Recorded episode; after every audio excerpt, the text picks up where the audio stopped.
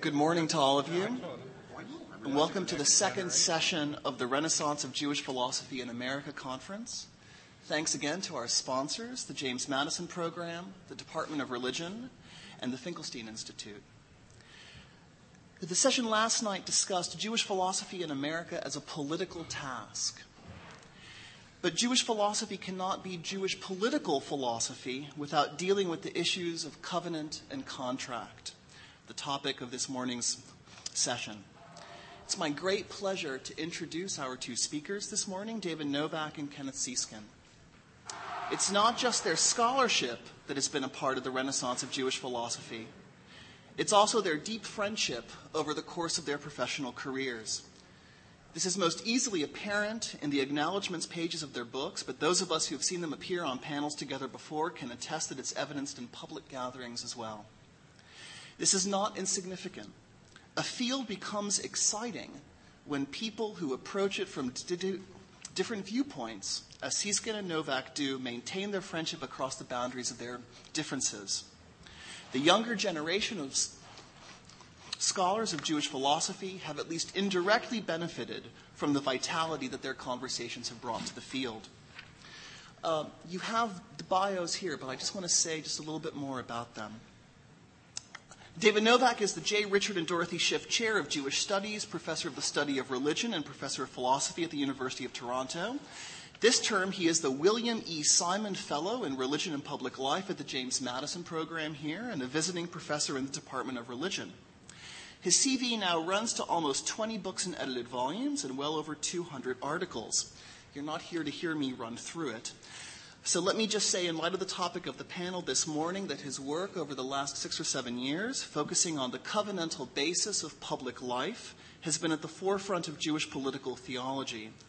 Particularly his 2000 book Covenantal Rights, which won that year's American Academy of Religion Book Award in Constructive Reflective Studies. His 2004 Charles E. Test Distinguished Visiting Scholar Seminars on Religious Liberty, given here at Princeton under the aegis of the James Madison Program and his most recent book, The Jewish Social Contract, an essay in political theology, which appeared with Princeton University Press last fall. Kenneth Seeskin is the Charles Deering McCormick Professor of Teaching Excellence at Northwestern. The last year has seen publication of both his third book on Maimonides, Maimonides on the Origin of the World, which appeared with Cambridge, as well as his edition of the Cambridge Companion to Maimonides. But to take this as representative of Professor Seeskin's scholarship is to miss the breadth of his work. With essays on um, figures ranging from Plato and Homer to Levinas and Strauss, it's nigh impossible to exceed his breadth. And everything he writes displays his deep skills of close readings and attentiveness to the intricacies of philosophical argumentation. In this regard, I want to call special attention to his essays on the problem of evil from the late 1980s, which still hold their power today, as evidenced by their recent reprinting in Readers on the Holocaust and on Jewish Philosophy. And his 2001 book, Autonomy in Jewish Philosophy, is, in my opinion, second to none in its account and defense of a Jewish philosophical liberalism in which autonomy is at the basis of covenantal life. We'll let both speakers go and take questions after, after both talks, but please join me in welcoming David Novak and Ken Seeskin.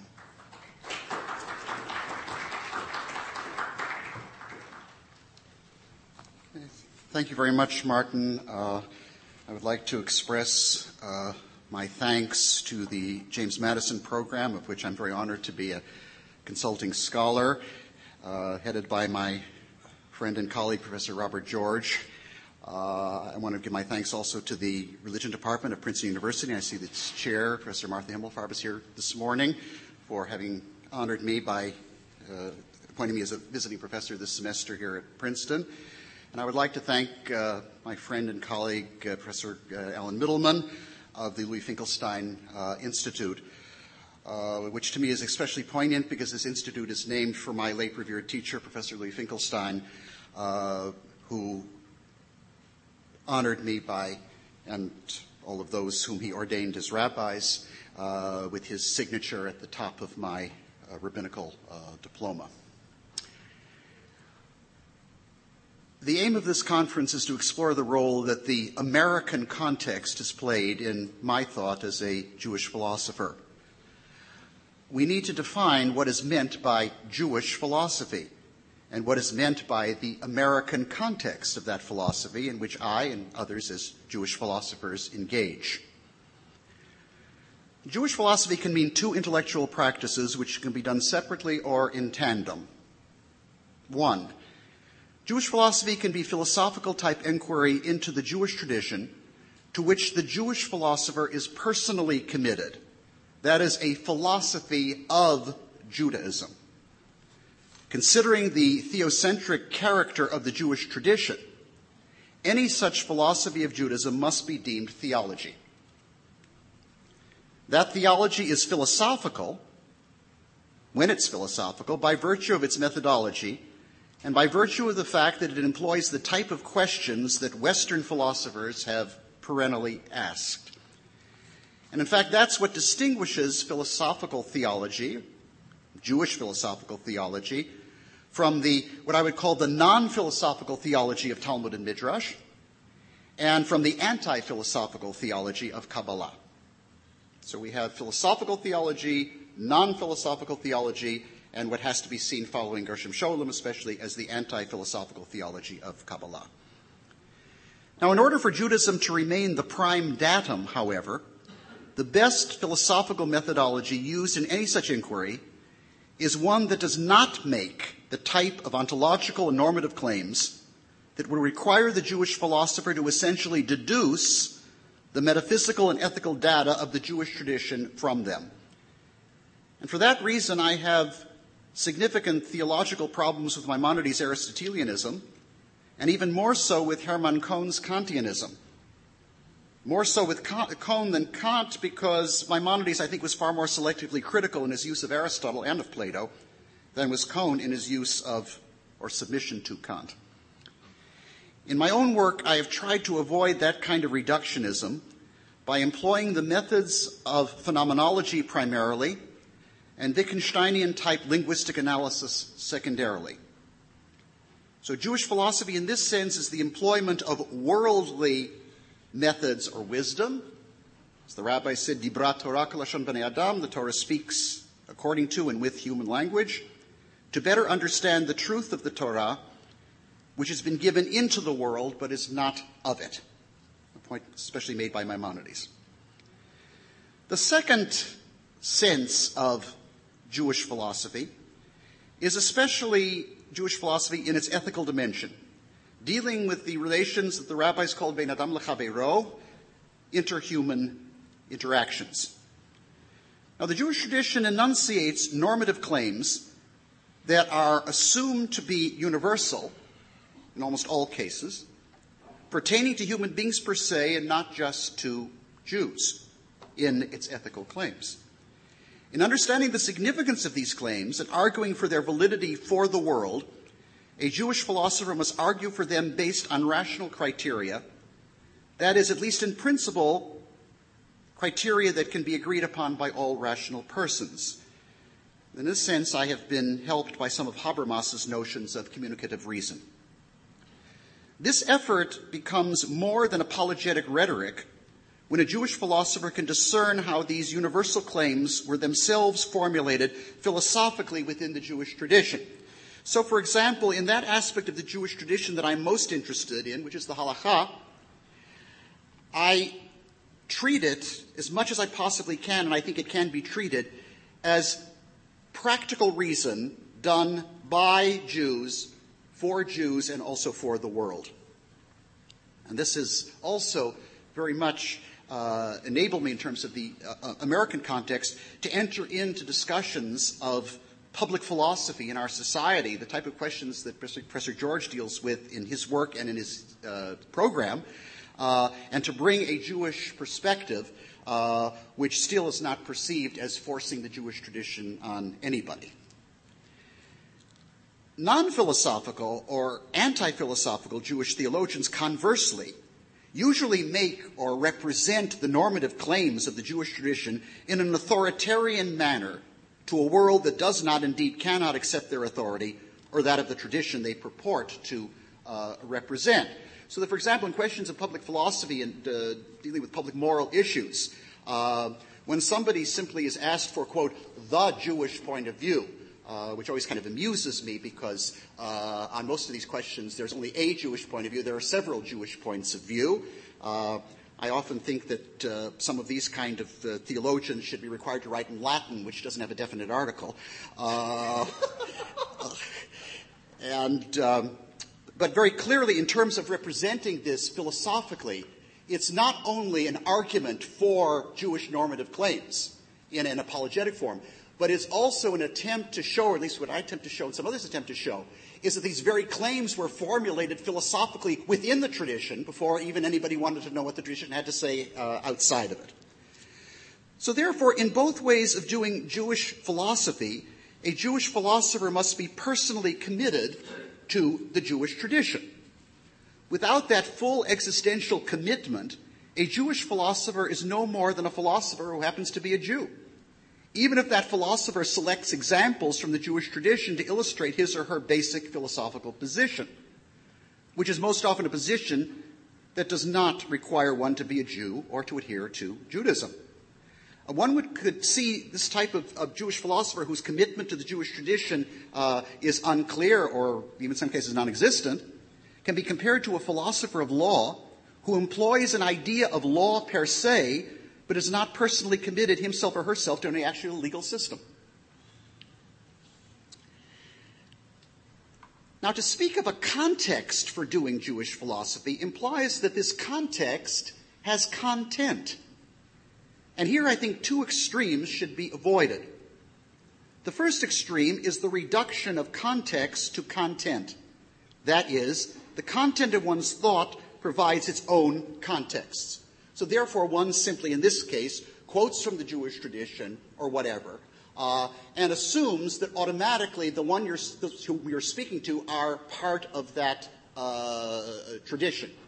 So that, for example, on uh, halachic or normative questions, people who present a, a Jewish point of view uh, frequently will act as if they are dealing with a question that is similar to a ritual question like whether uh, a piece of meat is kosher or not kosher or, or, whatever. Entirely two different types of questions, and yet it's dealt with in the same way because the understanding is that the content has its own context and doesn't have to uh, put itself into a larger context.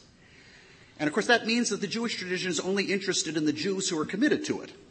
And in fact, this is what my late revered teacher, Abraham Joshua Heschel, whom a number of us would consider to be the greatest Jewish philosopher who ever did his work in North America, this is what Abraham Joshua Heschel called pan-halachism, the idea that simply one has to quote the norms of the tradition, uh, even structure them, and that is simply sufficient without any uh, understanding of, of context. Or, in Kabbalah, where the Jewish tradition is all about inner divine relations. Therefore, the, also the content provides its own context, but of course the context is divine and not human. Now, both of these theological approaches uh, are inevitably anti-philosophical because they are essentially contra mundum. They're against the world.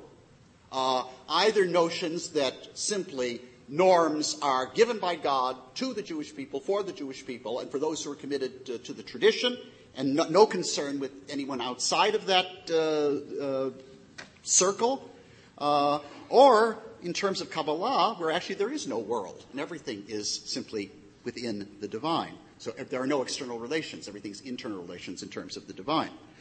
The Torah is in the world, but it is not of the world, nor is it identical with the world.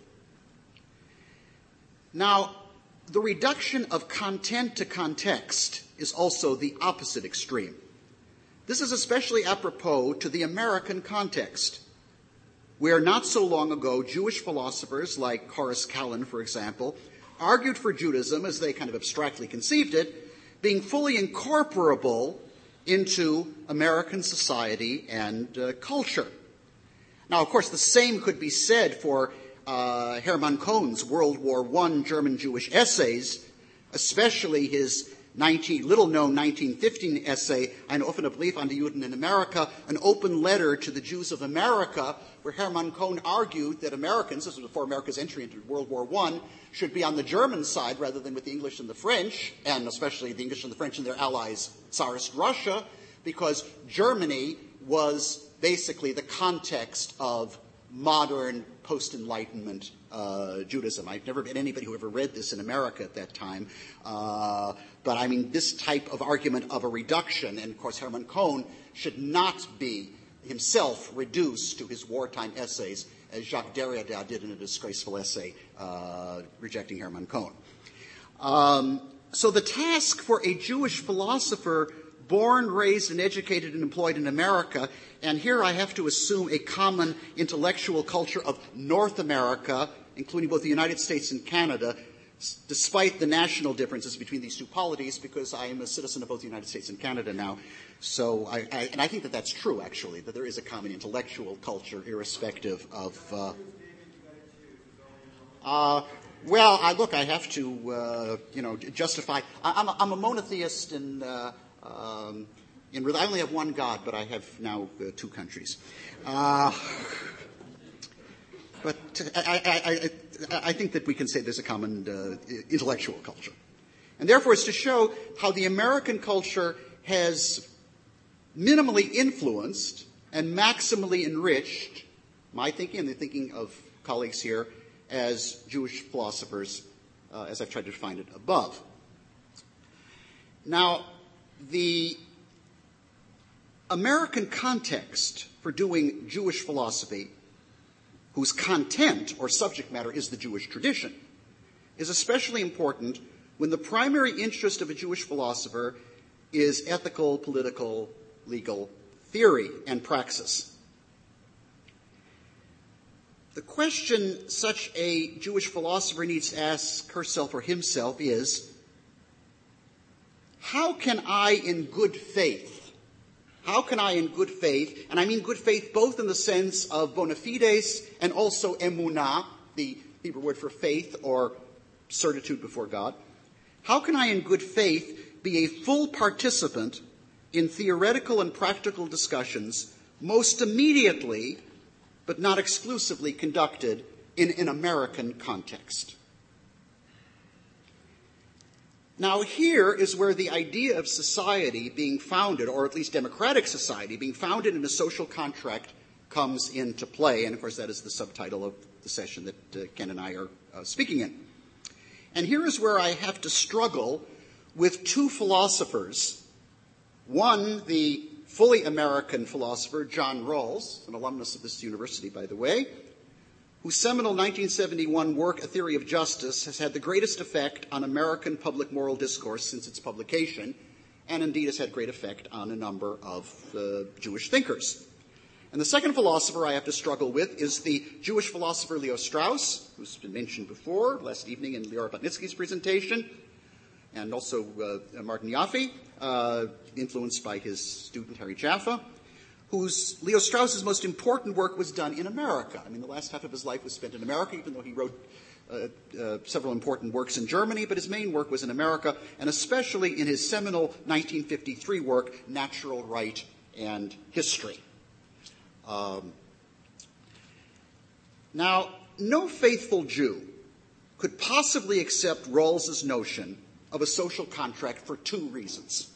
One, Rawls recognizes no prior, at least this is the early Rawls, and I, think the best Rawls actually.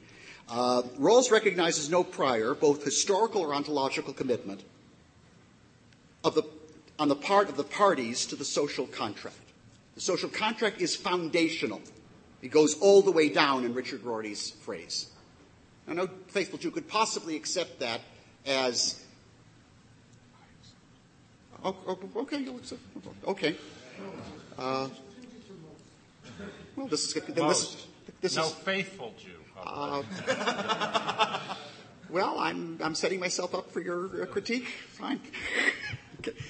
But Jews are fundamentally committed to God's covenant with Israel, of which the Torah is its constitution, and of which they cannot be ignorant or stand behind a veil of ignorance. Two, being foundational, that social contract, that is in Rawls's sense, must constitute its own original norms. The parties do not come, not only do they not come to the social contract with any economic interests, they come with no normative commitments. The norms are the result of the contract, not brought to it. No one brings any normative baggage to the social contract. But Jews can only be party to a social contract that is secondary to their primary commitment to the covenant. That means that whatever norms emerge from a social contract, a social contract like, that I would see like the American founding in 1776, or the Canadian founding in 1867, and then once again the adoption of the Constitution of the United States in, in 1788, I believe it was, and the, the Charter of Rights and Responsibilities in Canada of 1982, that these norms that emerge from the social contract, of which I think a Jew can enter into good, in good faith, are only secondary norms that maximally apply the prior norms of the Torah and minimally do not contradict these prior norms. Now, what I have tried to do, uh, especially in, in, this, in, in, this, last book, um, The Jewish Social Contract, is to actually argue uh, that the best parties to a social contract are those who come to the social contract with a, with a prior uh, commitment that is prior both historically and ontologically. And I think that it, it, it, emerges from the following type of argument that I tried to present, and that is that if a social contract is an agreement between strangers, why should I believe the commitment that you make to the social contract? What, what reason do I have to believe that you are going to uh, keep your word? Well, of course, as an individual, you might not keep your word. But if I believe and you tell me that you are actually living under a law not of your own making, upon which you attempt to model your subsequent agreements, then even if you as an individual or a scoundrel who breaks the contract, I have something to hold you up to. Whereas if one comes to the social contract naked behind a veil of ignorance, uh, how do I know that you're the same person uh, today that you were yesterday when you made the contract? So that therefore these norms that emerge from the social contract uh, are norms that are secondary. And unfortunately, also Rawls, like John Dewey, seems to think that a democracy can constitute its own culture, that culture can arise out of uh, uh, democracy, rather than culture being dependent, rather than democracy being dependent on the prior cultures. And I understand by culture coming from the Latin cultus, that every historical culture has religion and revelation at the foundation of it, and therefore that a democracy better is dependent on the prior cultures the parties to the social contract bring to it. And th- these are questions that are uh, being debated at this very moment in terms of numerous areas of, of public philosophy. Now, B, no Jewish philosopher, Dr. Strauss, could possibly accept Strauss's notion that the Hebrew Bible, which, if you are a Jewish philosopher committed to Judaism, and speaking in the first person, you will not call the Hebrew Bible, you would call Toratenu HaKadoshah, our Holy Torah. No one could accept Strauss's notion that the Hebrew Bible, or our Holy Torah, does not indeed, could not, have an idea of nature. That is the idea that underlies the notion of natural right or natural rights.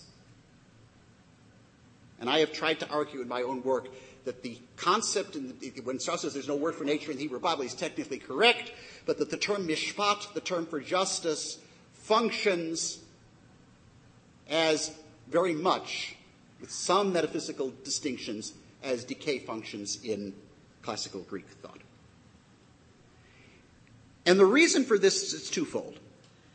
First of all, because without an affirmation of human nature, a philosopher cannot effectively discuss, let alone propose, norms that are to apply to every human being in principle. And in fact, to any human being with whom one has ethically, politically significant relations. Two, the human, the, excuse me, the American and Canadian foundings both speak of natural or human rights. They also both speak of God, too.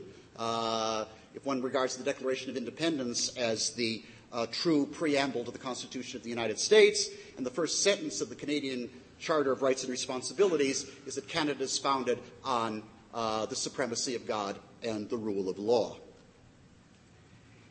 Here I also disagree on both historical and philosophical grounds with Strauss's assumption of a rupture between classical notions of natural right and modern notions of natural or human rights. Uh, And I think that it can be shown that the notion of even individual rights as individual claims upon other individuals or upon society uh, can be shown to be within the Jewish tradition uh, under several synonyms uh, that one could actually find there. But I cannot find a basis for such rights in my own tradition. But if, but if I cannot find a basis for such rights in my own tradition, then Jewish philosopher becomes an oxymoron. I can't do that. And thus, I, if, if, that's the case, then I have to succumb to the intellectual strategy suggested by Strauss in his 1952 book, Persecution and the uh, Art of Writing. And just as a side, I think that one could distinguish, and I was a, a student of, of, of, Leo Strauss for, for, a short period and was privileged to actually have some conversations uh, with him, but I think that one could divide his real disciples, of which I'm not, between those who think natural right and history is the most important work and persecution and the art of writing is the most important work. And even though I disagree with natural right and history, I think it's the far more important work for both Jewish thought and indeed uh, uh, secular thought in, uh, in the West.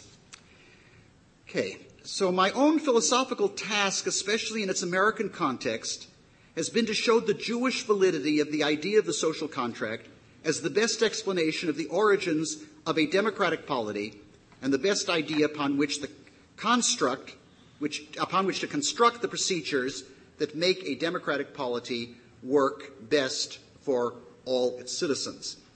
And that good working of a democratic polity founded upon a social contract includes both the best interest of its citizens as individuals who are subjects of natural human rights and the best interest of its citizens as members of historical cultures like Judaism and Christianity and perhaps Islam. In other words, I think that Judaism and Christianity, having gone through the Enlightenment, uh, are enabled to work out uh, a notion of social contract that is both faithful to their traditions and faithful to a democracy so conceived. Uh, Islam, we uh, have to include in that conversation, and hopefully uh, Islamic thinkers will be able to make similar arguments based upon the integrity of their own tradition. Now, these historical cultures constituted by revelations, they're constituted by their revelations and their transmitting traditions, traditio in Latin, masoret in Hebrew. And on this latter point, this latter point of the rights of citizens as members of historical cultures, I acknowledge the influence of the contemporary Canadian philosopher Charles Taylor. To that good working of my democratic polities at both the United States and Canada, I try to show what can be brought to it from the Jewish tradition. Without the Jewish tradition in any way becoming aufgehoben, that is, transposed into and therefore taken apart by any democratic polity. In other words, by Jewish commitment and the Jewish tradition remain intact, make their contribution, do not attempt to deduce democracy from their premises, nor do they attempt to simply justify themselves as some kind of deduction uh, from democratic thinking. And finally, my uh, experience uh, as an American philosopher has influenced the way I look upon Judaism in several ways. First of all, uh, I have tried, based upon undoubtedly my experience in America, to actualize aspects of the Jewish tradition that seem to imply a strong notion of individual, or what we would call uh, civil rights.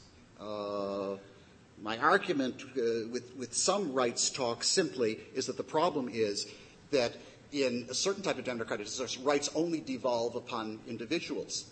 Uh, where actually there's this notion of group rights, and of course in Judaism the prime rights belong to, uh, to God as creator, lawgiver, and redeemer.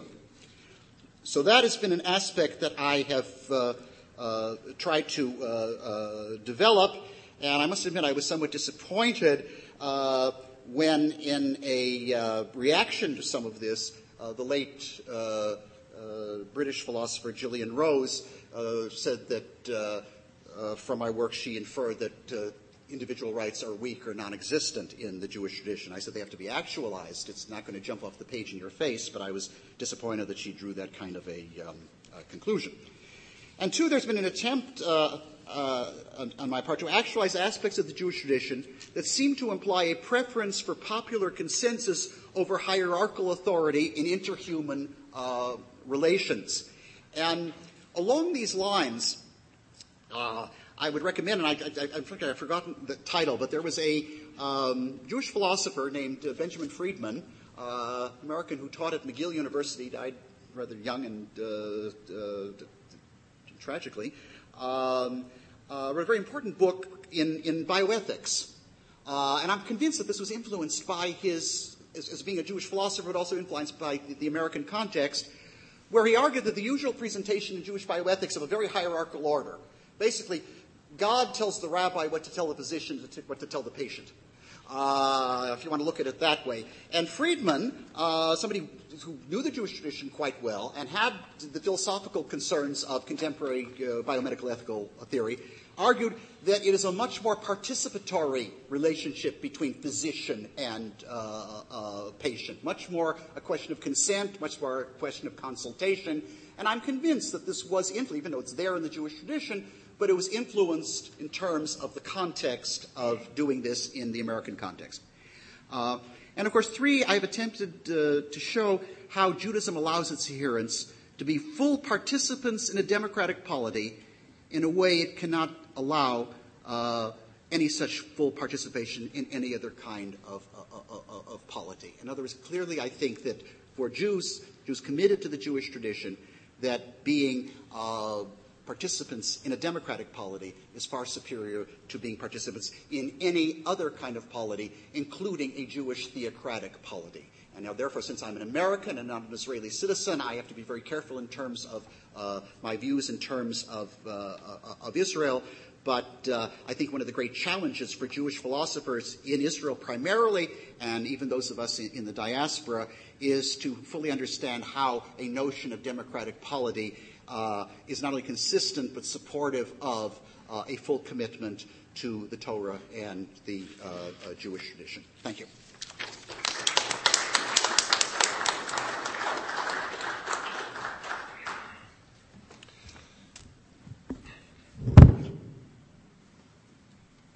No? Okay. My first mistake. Okay. Uh, I want to begin with a healthy dose of negative theology. Uh, there's nothing necessarily American about that, but we'll get to America in due course. Uh, as I see it, God is beyond any praise we can offer or any category we can devise. At a more basic level, God is not our friend, our personal protector, or our personal advisor. If Moses could not look upon the face of God and had to settle for the backside, uh, the same is true by implication of us. Therefore, whatever knowledge we can have of God is inferential and indirect. According to the passage, God's backside refers to the goodness of God. Uh, thus, Genesis 33:19, "I will cause all of my goodness to pass before you." I take this to mean that while God is infinite and incomprehensible, the closest we can come to arriving at a workable conception of God is under the rubric of moral agency. That's, that's the best we can do. That's uh, how the Torah seeks to present God to us.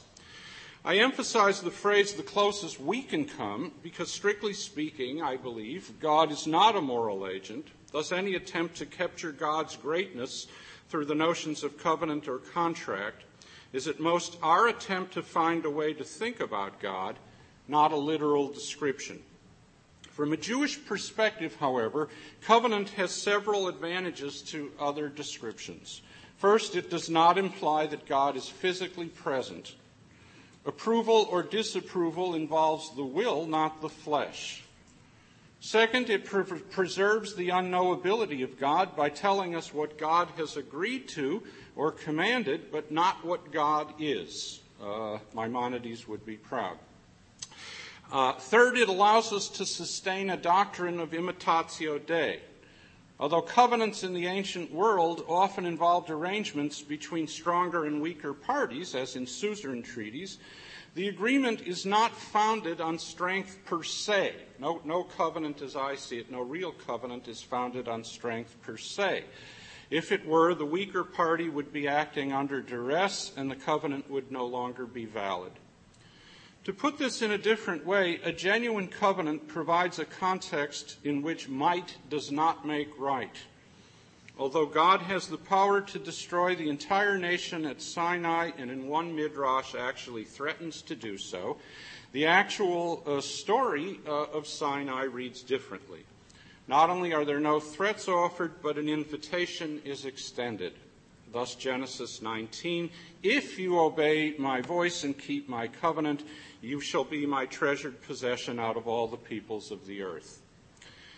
Uh, in context, this passage is striking because, unlike Pharaoh, God does not rule by issuing decrees and backing them up with threats, at least not initially. Though God possesses infinitely more power than Pharaoh, God's rule is established by act, asking for the weaker party's consent. The importance of consent is that it shows that despite an infinite difference between the two parties, it is still possible for the stronger party to respect the weaker if you obey my voice, not simply obey my voice. It is noteworthy in this regard that even when God speaks in a mocking voice to Job uh, at the end of the story, the title character is never in physical danger and never told what to say or what to think. Were this not the case, were God's authority founded on retaliation rather than respect, the doctrine of imitatio Dei would lead to monstrous results. Hence the connection between Judaism and political liberalism. The authority of government does not arise from the power it is able to wield, but from the degree to which it respects the rights of its citizens. From a historical perspective, the right of a citizen implies a claim that she has over and against the government, over and against the government. Thus, I have a right not to testify against myself or be subjected to cruel and unusual punishment. In Judaism, this feature of the covenant is represented by the fact that it culminates, the covenant culminates in a written document to which God too is bound. It could be said, therefore, that once God enters into a covenant with Israel, God relinquishes any claim that he might have had to being able to act in an arbitrary or whimsical manner. It is on the basis of this point that the rabbis were able to reject the authority of the Bat Kol, they reject the authority of God's voice coming down from heaven by citing God's Torah against God himself. Let us go deeper. How does a government respect the rights of its citizens? Uh, simply put, and this is way oversimplified, uh, by asking for and gaining their consent. I take one of the central features of liberalism to be that consent is a presupposition for obligation. Taken by itself, a list of do's and don'ts cannot impose an obligation, even a list that has divine authority behind it. Nor can a litany of blessings and curses. From a moral perspective, the question is not, what is it in my interest to do, but rather, what am I obliged to do? No amount of lightning or thunder can answer the latter question, nor can the fact that the lawgiver is of divine origin. For even if we grant the divine origin of the law, an obligation could not arise unless we first assure ourselves that obedience to God is good. Though some may object that God's morality is never in doubt, the Bible indicates otherwise, as disputes with Abraham and two disputes with Moses clearly show. To put this in yet another way, it is not the divine origin of the law that makes it obligatory, but the fact that what the law commands is just. And here I might say that David and I, I think, have been debating this now for 30 years. Uh, as Kant famously put it, a will can only be subject to a law of which it can regard itself as author, where authorship is another name for rational consent. And uh, here I would point out that uh, Kant does not say that I have to be the author of the law in fact. Uh, all he says is, I have to be able to regard myself as author. Once consent is given, as it is at Sinai, the law is binding and the people can be held to account if they do not live up to it. That is why the people are asked to give their consent over and over again. One is tempted sometimes to say almost ad nauseam. In the words of Nehemiah, we lay on ourselves the obligation to uh, blah, blah, blah, uh, X, Y, Z. If all that were needed for obligation to arise were the commanding voice of God, passages like these would be superfluous, which I uh, suggests they clearly are not. The people would be obliged once God speaks, and that would be the end of the matter. The fact is, however, that the process of giving and receiving, that is, agreeing to being bound by the law, is repeated many times. In fact, according to Jewish tradition, it is infinitely repeatable. From a philosophic perspective, obligation is not transferable, or obligation as I see it. From a Ken Seeskin's philosophic perspective, obligation is not transferable. It is impossible in principle to create an obligation for someone. So as I see it, not even God can do this, or tries to. Again and again, the prophets berate the people by pointing out that in turning to other gods and abusing the poor, they have broken a promise, a promise that they made in the full knowledge of what they were doing. Hence the theme of Israel as a wayward spouse. Uh, if I am right, then only a moral agent or a group of agents can incur an obligation. A moral agent, in turn, is distinguished by the fact that it has free will. It would be nothing short of paradoxical if obligation were to arise in a situation where a moral agent were asked to abandon his or her freedom and follow orders issued by a superior power. The problem with heteronomy is not just that it deprecates us, but that by deprecating us, it deprecates God. For it affirms that God created beings with free will, but that in dealing with such beings declined to respect it. It is much more in line with decency, not to mention the biblical narrative, to say that God offered the people an arrangement in which the dignity of all sides is respected and preserved. In fact, preserving and respecting the dignity of all sides is the whole point of entering into the arrangement in the first place. It will be objected that I have read the biblical narrative in a distinctly modern way, not to mention a distinctly American way. But anyone, well, I shouldn't say anyone acquainted with the history of Jewish philosophy, uh, uh, let's say uh, all those who agree with me about the history of Jewish philosophy uh, can see that this is not so. Uh, the argument over exactly what the people heard at Sinai is as old as the Torah itself. Uh, was it a majestic sound? was it a voice speaking actual propositions? Was it simply the commanding presence of God? Stripped of its metaphorical husk, revelation is not an auditory phenomenon, but an intellectual one. Not the hearing of a voice, but the recognition of the wisdom the voice contains. As such, revelation always involves, nay, has to involve, a judgment on our part.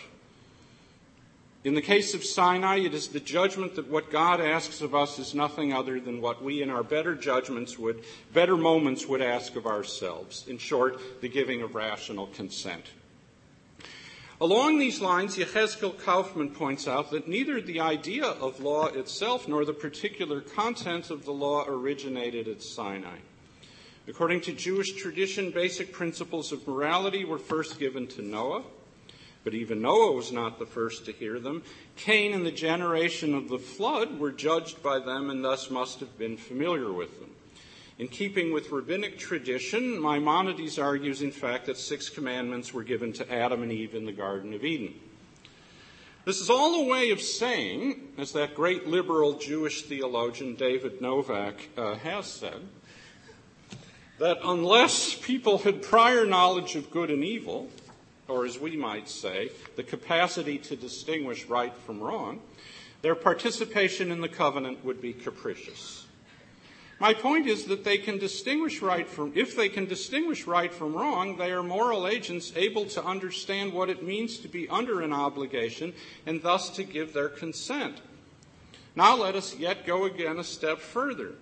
If they are moral agents, then for all their faults, they are worthy of respect by each other, and ultimately by God. Indeed, most of all by God, because God is the only one able to see the full nature of what moral agency requires. Does this mean that the Torah, or more generally the Bible, contains an unswerving commitment to humanity as an end in itself? Of course not. The Bible does not even contain an unswerving commitment to monotheism, and that, by all accounts, is the central focus of its teaching. Rather, it means that the Bible can be read as putting us on a trajectory according to which the dignity of every moral agent is the obvious conclusion. We can see this in the claim that all humanity is made in the image of God, that it offends God when innocent blood is shed, that God loves the stranger, the widow, and the orphan, that it is wrong to abhor an Egyptian, and that one must love the stranger as one loves oneself. We can view these claims either as divine commandments, uh, as I think uh, David is inclined to do, or as consequences and presuppositions of rationality, as I'm inclined to do. But however we view them, we must uh, ensure that the dignity of every moral agent remains intact. Thus, any claim to the effect that God does not respect the dignity of human beings or that we do not have to must be rejected. I repeat, to respect the dignity of a moral agent is to ask for his or her consent. Needless to say, consent is a complicated notion, uh, uh, perhaps infinitely complicated. Whether in philosophical parlance or in everyday legal matters, there can be implied consent, virtual consent, or actual consent. Though I have not formally declared my allegiance to the Bill of Rights and was not around when it was ratified, it makes perfectly good sense to say that by remaining an American citizen, I have implicitly or tacitly offered my consent. By contrast, a minor who agrees to have sexual relations with an adult has not given her consent, no matter how much she may insist she wants to become involved. Nor has a person who volunteers to become a slave. It is even possible to say, and I guess I would say, uh, that if I do something I regret, uh, I disapprove of what I did, and in that sense did not really offer my consent to it. Clearly, there is more to this issue than I can cover in the allotted time. Let me simply say that in the sense in which I am using it, consent involves more than simply saying yes or nodding your head. In particular, it involves a minimal, minimal level of maturity and understanding, as well as sufficient clarity about the action at hand. That is why Moses is careful to write down all of God's words very clearly. Deuteronomy 20. The idea is that the people have not just said yes, but they have done so with an appreciation of what they are doing. As we saw, they are already aware of the immorality of murder, stealing, lying, and promise breaking. As far as I can tell, there are no passages where the people offer their consent in ignorance of what they are doing. Even the famous words Na'aseh v'nishma occur after the Ten Commandments and the body of law known as the Covenant Code have been offered, accepted, and read back at least once. Looking beyond Sinai and the authority of the written law, uh, uh, there is even Maimonides' claim that the ordinances and decrees promulgated on the basis of rabbinic authority are binding on all Jews because all Jews gave their consent and agreed to live by them. That brings me to America in the 21st century. In principle, this is a nation committed to the principles I have defended. In view of the historical circumstances in which it was founded, it had little choice but to leave God out of the contract, uh, out of the equation. If it had brought God in, it may well have kept Jews out. From a Jewish perspective, the problem with America, or any liberal democracy, is that it is designed to protect life and property, to promote happiness and ensure tranquility, but not to seek spiritual or metaphysical perfection. And that, of course, is left to the individual. Strictly speaking, the government is neutral with respect to religious matters, which means that in principle it neither promotes religion nor interferes with it. The classical objection to such a view is that a government that ignores the spiritual needs of its citizens ignores the single most important fact about them. As Maimonides would say, uh, such a government is concerned with people's social or bodily needs, but completely ignores their intellectual ones. The liberal reply is that because spiritual questions cannot be answered with certainty, and the citizens of a modern state typically come from a wide range of religions and ethnic traditions. It is best for government to leave spiritual matters alone. I need not point out that this view of government has been a great boon for Jews and that for centuries Jews have supported liberal movements and causes of various descriptions. But again, let us go deeper. Maimonides would be the first to admit that not all spiritual questions can be answered with certainty. What separates him from a liberal is that for Maimonides, the fact that spiritual questions cannot be decided with certainty is regrettable. It's too bad. It's something that we don't like, but, but we have to accept. If such questions could be decided with certainty, we would stand a better chance of refuting ignorance and bringing more people into a state of intellectual perfection. For the liberal, exactly the opposite is true. It is a good thing, a good, a real good thing, uh, that such questions cannot be decided with certainty because certainty in such matters would amount to dogmatism. Uh, Putnam, Hilary Putnam says this at one point. Do we really want religious issues to be decided with the same finality that we decide the truth of the Pythagorean theorem? Recall that Kant's main objection to metaphysics is not the conclusions it reaches. That's where I think people get him wrong. It's not the conclusions that metaphysics reaches. It's the certainty or the dogmatism with which it claims to reach them. That's what he objected to. For the liberal, then, certainty in matters relating to God, the soul, and the afterlife is not only suspect, but morally objectionable in its own right, because it compromises the freedom of each person to seek her own answer or no answer at all.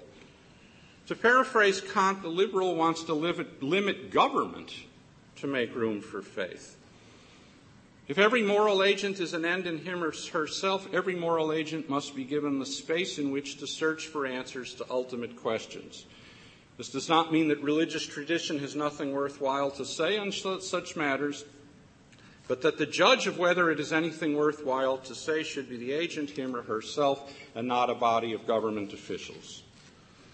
There's no simple answer to the question to what form of government is Judaism committed, and no maybe no complex answer either. Maimonides thought it was kingship, uh, but there's way too much evidence in the Hebrew Bible against that for that to hold up. Uh, I've, tr- I've, tried to make a case for liberal democracy, but honesty forces me to admit there is contrary evidence here as well. Theocracy, maybe, but I suspect the idea of a nation of priests was intended as a rejection of politics as we normally understand it, rather than a well articulated alternative. As a liberal, I take comfort in the fact that our tradition has no shortage of people who rose to challenge authority, whether human or divine, whether Jewish or Gentile, whether in Israel or the diaspora. Indeed, the religion was founded by a person who left his native culture and set out for a strange new land. Its greatest prophet first heard the voice of God as, living, as a criminal living in exile. For a variety of reasons, it has always been wary of kings, princes, and established centers of political power. In short, it is a religion that takes the claims of conscience seriously, that resists proselytizing and forced conversion, that has ample experience of what it is like to live or die under tyranny. And that takes me back to my central theme.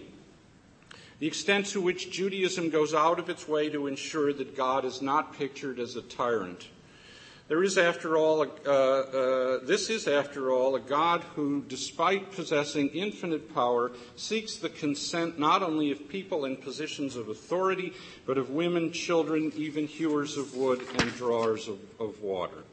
In sum, it is a religion in which a liberal can feel very much at home. As for America, uh, if it succeeds as a nation, I think, it is because it eschews, it gives up all the things that other nations take pride in a common religion, a common language, a common history, a common ethnicity, a common food, even a common way of life. I'm well aware that these are the things of Fourth of July orations and that, that they're typically eulogized uh, then, but from my perspective, they all amount to a pack of lies. America is an abstract nation, founded on rights rather than similarity in material circumstances. Unlike the French Revolution, America offers liberty and equality, but as I see it, says nothing about fraternity. Thank heavens. It is, in other words, an abstract nation just as the Jewish God is an abstract God, a God who asks for consent but has no material form. So here I am, a Jew and an American, saying hurrah for abstraction. Thank you.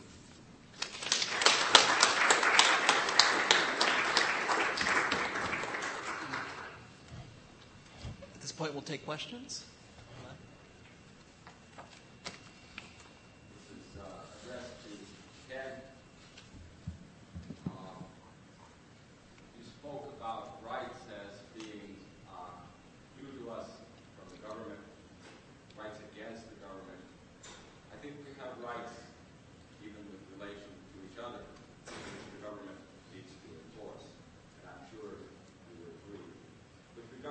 Yeah, I, have no quarrel. I, I didn't think so. Uh, with regard to the foundations of a liberal polity, you predicated that on lack of certainty. I don't see that strong connection between skepticism or probabilism or Deweyism or whatever and uh, a liberal doctrine. You, you, you also mentioned that diversity and pluralism were a basis of, of liberal polity. I think that's a better route to go. We don't have certainty, after all, about the lexical priority of material goods over um, the uh, abstract uh, goods, the rights, uh, or the spiritual and intellectual goods with which you contrasted them. So I don't think that the lack of certainty is a, is a, a good basis for, for liberalism. I think the diversity and pluralism uh, might work better, and I'd like to know uh, what you think about that. I think it's a conventional notion that lack of certainty is, is the basis of uh, a liberal polity. Uh, I don't think that's the real basis of it at all. Let me repeat the question before Professor Seeskin responds. Uh, P- Professor Goodman asked whether pluralism was a better ground for, for a liberal polity than skepticism. That's it. Well, yeah, I, I don't I, I don't know that I would call it skepticism. Uh, I mean, a lot of the, yeah, a lot of the uh, uh, the liberal tradition, uh, let us say this, arises uh, uh, at a time and, and for good reason, uh, in which we have a, a whole philosophical project, which is uh, the, the critique of knowledge, the critique of claims of, of, of knowledge. Uh, uh, Kant is one example, but uh, by, by no means uh, the only one. I think. Uh, That's, that's historical connection. yeah, no, no, I understand that, but, but, but, but, but I think one of the, if, if, if you ask yourself why, why are a lot of these thinkers interested in the critique of, uh, uh, of, of knowledge? Uh, wh- why are they in that tradition? Uh, the answer is, I think, because they're looking back on centuries of religious warfare, of intolerance, of, uh, of various forms of persecution. They, basically, what they've seen is Europe tear itself apart. Uh, and so, uh, what they're saying uh, is, uh, wait a minute, uh, uh, are you are you abs- First of all, are you absolutely certain that you can that the claims you're making can be established? Number one, and and and then the, second question, which in some ways is even more important: Do you even want to have certainty on these claims? But even if you had certainty, still would be wrong to oppress people who accept your views. So I don't think that the lack of certainty is a legitimate basis. Uh, Yeah. So you're saying, in principle, even if I could uh, prove God's existence or prove all, all the other claims, monotheism, the, the, claims of religion, that I still would have no uh, legitimate ground for oppression? That's right. I think Yeah, that, I- think yeah, absolutely. I think Yeah. dogmatism is wrong because it's oppressive, not, not because it's certain. Yeah. Uh, yeah, I, I, uh, I guess I want to have both, but, but I, I, I, I, I, I'm in complete agreement with you. Professor Morgan. Uh, Yeah, this is a question for Dave. It's about the, uh, the suggestion that Jews might make, I- I'm not sure that I'm going to get this just right, so if I don't, I suppose I stand to be corrected. But the Jews are particularly good, might be conceived of as particularly good citizens of a democratic polity founded on the social contract because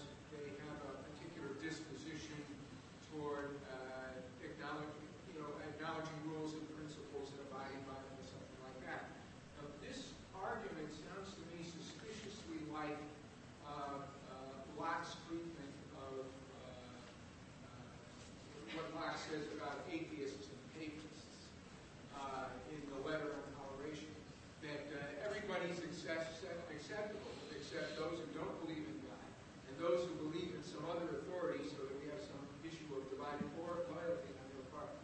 Now, why couldn't one say that Jews, at least certain kinds of Jews anyway, are a lot more like the papists? That is, uh, I mean, sort of at a literal level, that they're, they're more susceptible to acknowledging an alien authority, authority alien to the authority of the, of the polity. And therefore, they do have divided loyalties.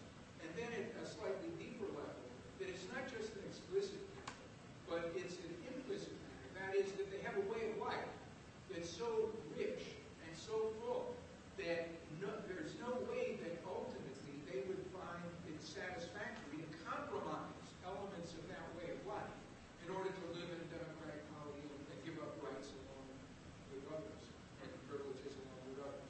So I- I'm just a little bit suspicious about this suggestion that, uh, you know, Jews, are we talking about Jews? Are we talking about ideal Jews? Are we talking about the Jewish tradition read in a certain way, or whatever, uh, would make the best citizens of a democratic polity founded on social contract and some kind of principle principle? I don't necessarily say we make the, the best citizens, but the, the, the argument is not uh, who should be included and who should not be included. Uh, anyone who can basically uh, affirm the, uh, uh, the social contract for any or no reasons uh, should be included in it. But um, what I have to ask myself as, as a Jew committed to the Jewish tradition is once again, uh, how can I participate in this polity in good faith, uh, not simply using it uh, deviously? Um, and what do I have to uh, uh, offer uh, that polity? And what I have to offer that polity is as follows. I think that democratic polity, by definition, is a polity of limited government. Uh, for very different reasons than Ken, I would say a democratic polity does not make any metaphysical claims, ought not to make any metaphysical claims about its citizens. That being said, uh, the fact that it does not make those metaphysical claims can imply that those metaphysical claims are made properly elsewhere. Uh, and that elsewhere is Knesset Israel, the, the, the, Jewish people of which I am part, of which the Torah is their constitution. Uh, and therefore, I, in that sense, what I bring to the social contract is number one, uh, a standard um, by which uh, I can be held for the commitment that I've made. Uh, and number two, as I'm less likely to look upon the democratic polity uh, to fulfill my metaphysical needs uh, because they're fulfilled elsewhere uh, by, in, fact, a greater polity uh, of which I am part.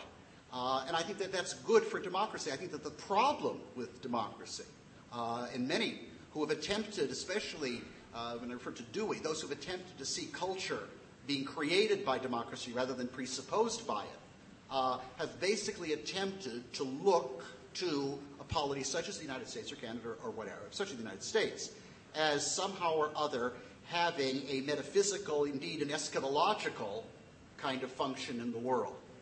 So the question becomes do we say that metaphysical claims are private, individual, inner, uh, or do we say that metaphysical claims are made by a greater society uh, having a priority both historically and ontologically to the democratic polity of which I am uh, part. Uh, and therefore, I would uh, disagree with Ken uh, that these metaphysical needs can be satisfied privately uh, rather than being part of a, a, greater polity that has a law of its own. Um, in that sense, I am excluding nobody from, from the social contract, but very much in the sense uh, although very differently in content, but very in the sense that Moses Mendelssohn uh, argued why Jews could be uh, uh, good citizens of the emerging secular polity that was happening in, in, in, in, Germany uh, at, at his time.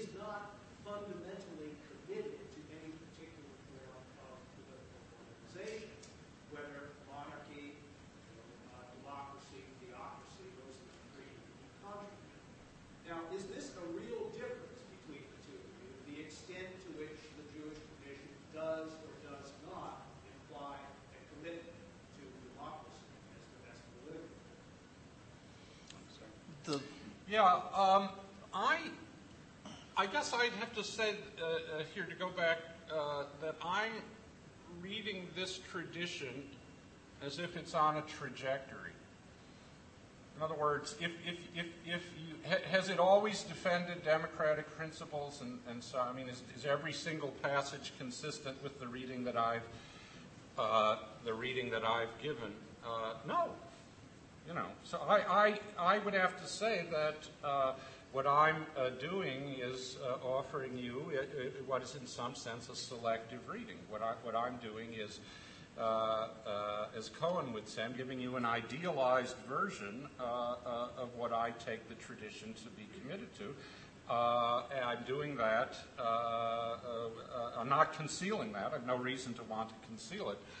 Uh, and that that uh, uh, trajectory is not only compatible with liberal democracy in some sense, it, it it affirms the very tradition on which liberal democracy is based, or as I understand it. Uh, now, uh, again, you can you can say, uh, this is a projective reading. This is, uh, you know, you're you're you're twisting the text to, to make it uh, cohere with what with the political system and that that you yourself are now a member of. yeah, all true. Uh, but uh, I, I just, uh, well, let's put it this way. There are just too many passages in there. And here I'm not just talking about the, the legal passages, I'm talking about the, the literary, the, the, the narrative of the story. There are just too many passages in there where uh, uh, a liberal like me is reading along and says, yes, yes. You know, there are just too many passages in an ancient text where a liberal like me is, is standing up and cheering and, and, and people becoming my heroes. Uh, uh, uh, for me not to think that somehow or other the ideals uh, of resistance to authority, tyranny, and liberal democracy are here in, in nascent form. And hence the passage that I cited uh, from uh, Nitzavim, uh, the, the, end of the Torah, the, that everyone is present, not just the, the princes and the, the generals and, and the people in authority. Uh, one of the rare passages which the women, the children, everyone is there to offer consent. yeah, that passage is there for a reason. Uh, in, in, my view, that's, that's the rhetorical climax of the Torah. Yeah. Um, in, in, answer to uh, Galston's uh, question, uh, does a notion of democracy emerge from the Jewish tradition? Does it point in that direction? Um, I think it does to a, to, to a certain extent. Um, I mean, if the two basic, if one can take the two basic notions of democratic polity being the consent of the governed and individual rights as being two of the features that we would associate, uh, and, and, how those can be integrated is, is, is another question, then I think that in terms of the way Jewish communities um, have functioned, uh, that is, Jewish communities that have been faithful to the Jewish tradition, I think that those elements have been present there. Uh, and therefore, Jews would, uh, because of that inner experience, uh, uh, would resonate to, uh, to democratic polity. Precisely because it makes those ethical claims, but does not make the metaphysical claims that, that clearly the Torah does. Um, that being said, even though Seeskin and I have been um, discussing, I was debating, I suppose, but discussing these, these questions in, in, different positions, and we, we nuance them differently. I mean, thank God, I think neither of us just repeats them, and that's always uh, it's always a pleasure to hear um, uh, kind of a different spin on uh, on your position. But I, I, I, think that the question summarizes precisely what our basic difference is. Our basic difference is as follows. I would argue, and I think that I have a lot more on the Jewish tradition on my side than you do on yours, uh, but that's another story. Uh, but I would argue on coherence grounds, let alone correspondence grounds, that the covenantal obligation, that is God's commandment to first indirectly to all humankind in the covenant of Noah, but at Sinai, does not depend for its validity on the consent of the governed. God is to be obeyed. And in one of this book, I think it was Sinai and Zion, Professor Jon Levenson at, at Harvard, a Jewish biblical scholar, argued that it's inconceivable to think, according to biblical authors, as it were, that the people could have made any other. Another could have said to God, "We're sorry, we're, we're not interested. Um, we'll come back tomorrow after talking to our lawyer. Uh, we want to negotiate a few points, uh, and this sort of thing." A total commitment is demanded by nothing less. Now, even though consent de jure is not required, dissent de facto is required in the sense that the Torah is not going to be operative in any way that is politically successful unless it has the consent of the people. And therefore, there's the famous midrash in, in, in Shabbat 88a where God, even when forcing uh, the Torah on the Jewish people, uh, doesn't mean it wasn't valid, but they basically didn't live by it during the days of the first temple. It's only in the second temple in exile when they voluntarily reaccepted the Torah that really the Torah became the constitution of the Jewish people through, especially through the development of, of, of the, of, of, the oral Torah. So the consent is something which is secondary. Uh, just like democracy, democratic consent is secondary to a more primary obligation to the law of God. And the law of God, uh, and especially the law of God, as understood uh, in terms of its universal precepts, or what one might call natural law.